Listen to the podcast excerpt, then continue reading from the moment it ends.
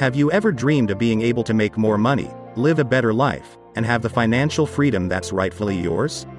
Well, now is your chance. With an engaging perspective and tone, your host Ryan Dement will guide you through your journey to financial freedom one step at a time. Let's get to it. Here is your host Ryan Dement. Hey guys, Ryan Dement. I hope you're having a great day. I saw this podcast last night and I've never watched or listened to it before. And the guest on there said, and I'm paraphrasing because I don't remember the exact quote, why do we take risk when we don't have to? And it made me think, why take on risk in our life when it comes to our financial matters if we don't have to? And I thought about it. We all talk about credit. We all talk about getting loans or a mortgage or whatever. What do the banks and the banks and the lenders do?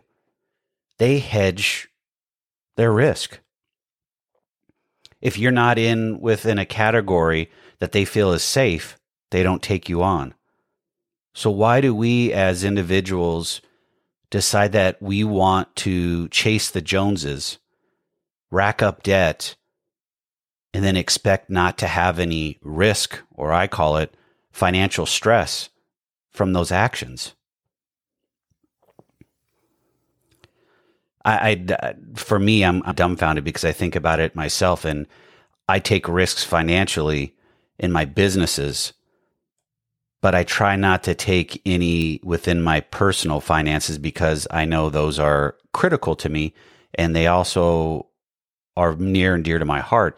The business risks are to help others. I'm willing to step out a little bit further to help somebody to become a homeowner. Those are risks to me. But I think those are calculated risks that can go a long ways. But back to us, I guess the question is, why do you take on so much financial risk in your life? If you do, if you're carrying debt, why do you take on that risk? That's a question I'd love to have answered from you guys. Just for the simple fact, I don't know why. For myself, I've had up and downs with credit and taking on debt, and I'm not the type that wants to take it on. Yes, I have a mortgage, but I'm not racking up credit card debt, and I'm not racking up student loan debt, and I'm not racking up car debt. I'm trying to stay focused on a debt-free life, which I can't be completely debt-free because I have a mortgage. But why do you take on financial risk? Have you ever thought about, if you actually don't take on the financial risk, how much more money you'll have on a monthly basis? And you can save up to buy things or to go do things, and you never have to worry about somebody taking your stuff away from you. So, guys, love to hear your thoughts. Why do you take on financial risk? And see where it goes. It's a good conversation piece. Would love to have some answers because I'd like to learn and understand different perspectives. I want to talk about thinking like the bank, or think like the bank. When you go get a loan for whatever you're getting, a mortgage, a car, RV, ATV, whatever, do you think the bank is going to unnecessarily take on risk that they don't think is going to pay off? And do they put themselves in a debt situation to where they're not able to make their payments on a monthly basis? More than likely, very highly likely, not. So why do we as individuals, families, whatever, make a decision that we want to chase the Joneses and bring on that additional financial stress? Why pay even though you can, when if you took some time and patience and saved the money up over a period of time, you could get that same thing. It just wouldn't be that instant gratification.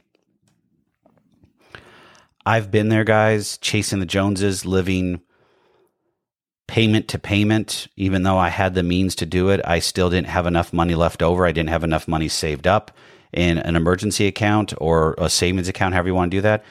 I wasn't maximizing my 401k or my investments. I wasn't working within the stock market. And some people say, hey, I don't want to do those things. That's great. but how are you going to pay for your future? Social Security and the craziness in Washington might not be around for individuals that are less than 50 years old right now, including me. So what am I doing? I'm finding a way to change that and make my own financial world. And the only way to do that is to stop living to make payments. I have a mortgage. It's not paid off. I'm going to find a way. I'm finding a way to pay it off, but it's going to take some time. But everything else outside of that is eliminated. I'm not out buying cars. I'm not out spending up a ton of cash on toys or RVs or whatever. I'm just trying to make sure that I put money away to save, to make sure I've got a roof over my head, I got clothes on my back, food on my table, and I can enjoy life and not have to worry about anything being taken away from me because I didn't make a payment. And it's tough right now. Inflation is at 7.9%. We'll have a new reading here. It probably will go up. You have gas prices hitting all-time high. Some states, it's over $5 a gallon. I was talking to a gentleman yesterday that was here at my house doing some painting on my wall outside, and he does piecework. And he says, I'm spending $30 to $40 a day in gas, $30 to $40 a day in gas. And he just had a little Nissan, nothing crazy. And he says, it's cutting into my numbers, and I don't know how much more I can go and do this because gas is just out of control here in Arizona. And I didn't ask his financial situation, none of my business, but if that is starting to eat away, are we going to start seeing more problems, repossessions, foreclosures, credit card defaults? I don't know. It's a possibility. But why be one of those people? What would it take to say, I've had enough of making payments on a monthly basis to say that I want to live a life of financial freedom? Only you could answer that. For me, I got sick and tired of making payments and being stressed out monetarily every single month. In the end, it was the best thing I could ever do for myself. It took a huge burden off my back, and it made me feel like a human being again. You might be saying, oh, we're making good dollars. Let me ask you a question. God forbid something happens health-wise or job-wise, the economy goes in a recession, and you get laid off. What are you going to do then if you can't make those payments? You're going to lose those items, unfortunately, and that's sad. But you got to be prepared. Have an emergency fund for 3 to 6 months of living expenses. Make sure that if you can live without the toys, which you should be able to, and you can find other ways to do it, sell them. Pay it off, get a couple extra bucks, put it in the bank. But only you can make that decision. If you want to continue in the lifestyle you're in, that's great. God bless you. If you want to change, that's even better, because you're creating a more secure financial future for yourself. We talked about taking risk. Yesterday, we talked about being the bank or thinking like the bank. And today, I want to wrap it up to say action. The last piece is taking action. So if you're ready, you're there, your action is, how do I get myself in a better financial place? The number one thing that most people struggle with, including me, is putting a budget together. Together. If you don't have a budget, you do not know what's coming in and what's going out. So how can you effectively manage your finances if you don't know where your money is coming from and where it's going? So I want to make this video short and sweet. Today, I challenge you over the weekend. You're ready to make change. You're ready to get out of debt. You're ready to be financially free. You're ready to not have to stress about inflation and gas prices affecting your bottom line and making sacrifices in your life. It all starts with your budget. It all has to be with your budget. You have to know what you're spending. Are you spending daily lunches, lattes, coffees, dinners, going out all the time? All those things add up. I was doing some of those things, and I found that I actually could save on a weekly basis $300. So that's $1,200 a month. So $1,200 a month can go a long ways. Think about $1,200 and what you can actually save. Put it in your emergency fund. Start building that up. 3 to 6 months of savings is what you really need. Or if you're at a point and you want to buy a house and you're starting to see the market turn and it's going to become softer, interest rates in the 4s are still good. It's better than 100% of rent. You still need a budget, but you also need to figure out where you're at financially. You need to sit down with a lender or a mortgage broker and understand what you can qualify for. And if there's things that you have to improve on from your credit side, then we tackle those.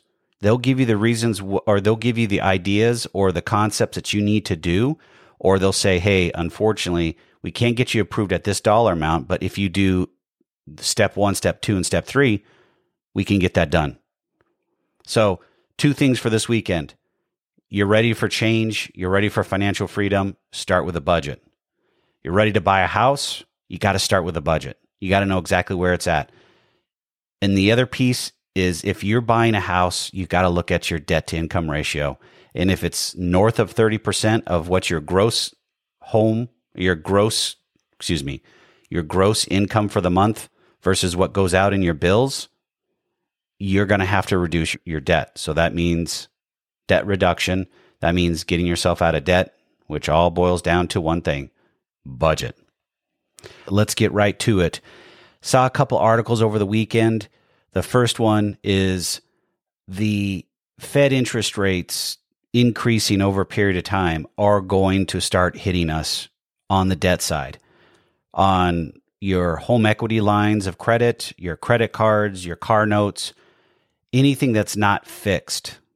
Guys, the plan for this week is to talk about getting your payment plan together to be able to be debt-free and get yourself to financial freedom. That's number 1. Number 2, I read an article on the Wall Street Journal. I'll link it in the show notes, and talked about how home builders, new home builders, are putting escalator clauses into potential home purchases. And most people, when they come and see those and want to know how that's going to work, they basically walk away. Some people are actually staying for a period of time and then walking away because they can't get qualified for a mortgage. With that being said, guys, that's going to create 3 things that are going to happen. 1, the housing market's going to slow down. 2, there's going to be standing inventory. And 3, you're going to be able to find some pretty good deals on the market. Now, is this all going to happen overnight? No. It will happen over a period of time, but it's going to start happening because you can't keep on paying for something that continues to grow in price and also be able to stay in business, the home builders. So at some point, they're either going to price the houses so high, artificially high, that they know that they won't eclipse that amount, or they just slow down on building and hold back on building. And realistically, guess what happens there? The market slows down. You have less homes for sale, which in turn, people are going to want to potentially buy in a short period of time. And yes, I know, interest rates. It's at 4.5 right now, give or take a few basis points when I recorded this morning. But at the end of the day, 4.5 is still cheaper than 100% rent. Rent is increased almost 18% year over year. That is more than what it would cost you to have or obtain a mortgage. So guys, 2 things this week. Put your plan together. Put your financial plan together to be able to get yourself out of debt and get financially free, because inflation is here to stay and it's going to be painful for a while. Inflation doesn't just walk away 5 minutes later after it shows up. And 2, if you're in the market to buy a house, you have a little more time, wait it out, start putting money aside, getting your finances together, because there will be options for you, and they'll be a lot better than they are today. I hope you guys have a good day, have a productive day.